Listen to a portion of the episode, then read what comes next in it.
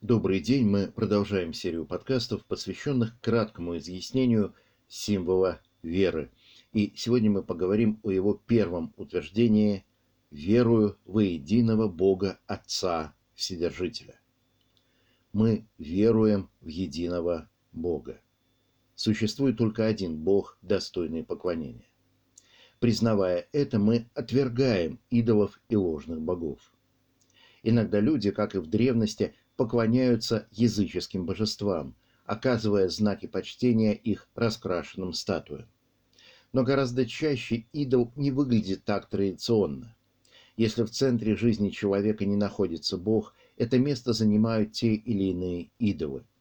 То, что человек полагает самым важным в жизни, то, что определяет его мысли и поступки. Это может быть стремление к удовольствиям, к деньгам, к известности – это может быть глубокая приверженность какой-то политической идеологии, ради которой люди готовы жертвовать всем, убивать и умирать. Это может быть безрассудная приверженность другому человеку, лидеру культа или политическому вождю. Когда мы говорим «верую во единого Бога», мы отрекаемся от идолов и выстраиваем нашу жизнь вокруг ее надлежащего центра, нашего Создателя и Спасителя – покоряемся Его заповедям и ищем Его воли.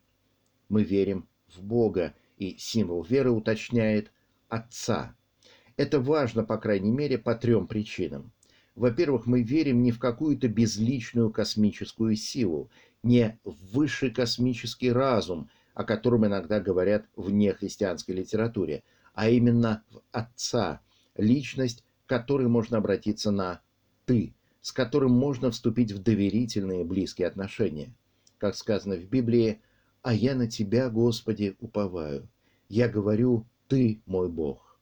Бог создал людей для вечной жизни с Ним, чтобы все мы составили бесконечно счастливую семью, глава которой Он сам. Хотя мы разрушили наши отношения с Богом через грех, через веру и святое крещение, Он возвращает нас к себе и делает нас своими детьми. Господь Иисус учит нас обращаться к Нему «Отче наш, наш Отец». Но Бог – Отец не только по отношению к нам. Он был Отцом прежде сотворения мира. Потому что, как нам открывает Священное Писание, Бог вечно пребывает как Троица – Отец, Сын и Святой Дух.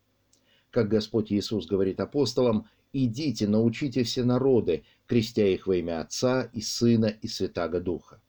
Мы исповедуем, что Бог является Вседержителем. В отличие от любых других сил или личностей в мире, Бог обладает всемогуществом. Его намерения всегда осуществятся. Как сказано в Библии, «С клятвою, говорит Господь Саваоф, как я помыслил, так и будет, и как я определил, так и состоится» мы можем не сомневаться в том, что Бог исполнит свои обещания верующим, никто и ничто не сможет ему помешать. Иногда спрашивают, может ли Бог создать камень, который сам не сможет поднять? Это важный вопрос, и правильный ответ на него «нет, не может». Не потому, что ему не хватит могущества. Дело в том, что фраза «камень, который не может поднять всемогущий» содержит противоречия в определениях. Как, например, круглый квадрат или темный свет или жидкий баран, летающий в заостренном небе. Такие сочетания слов бессмысленны, они не описывают реальности, которую Бог потенциально мог бы создать. Они с точки зрения языка вообще ничего не описывают. Поэтому также бессмысленно спрашивать, не мог ли Бог создать мир, в котором были бы свободные творения, но не было бы возможности зла и греха.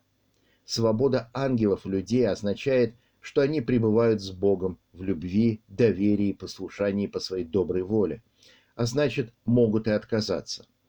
Именно через этот отказ в мир и входит зло и грех. Но всемогущество Божие означает, что Бог обратит все происходящее к своим благим целям.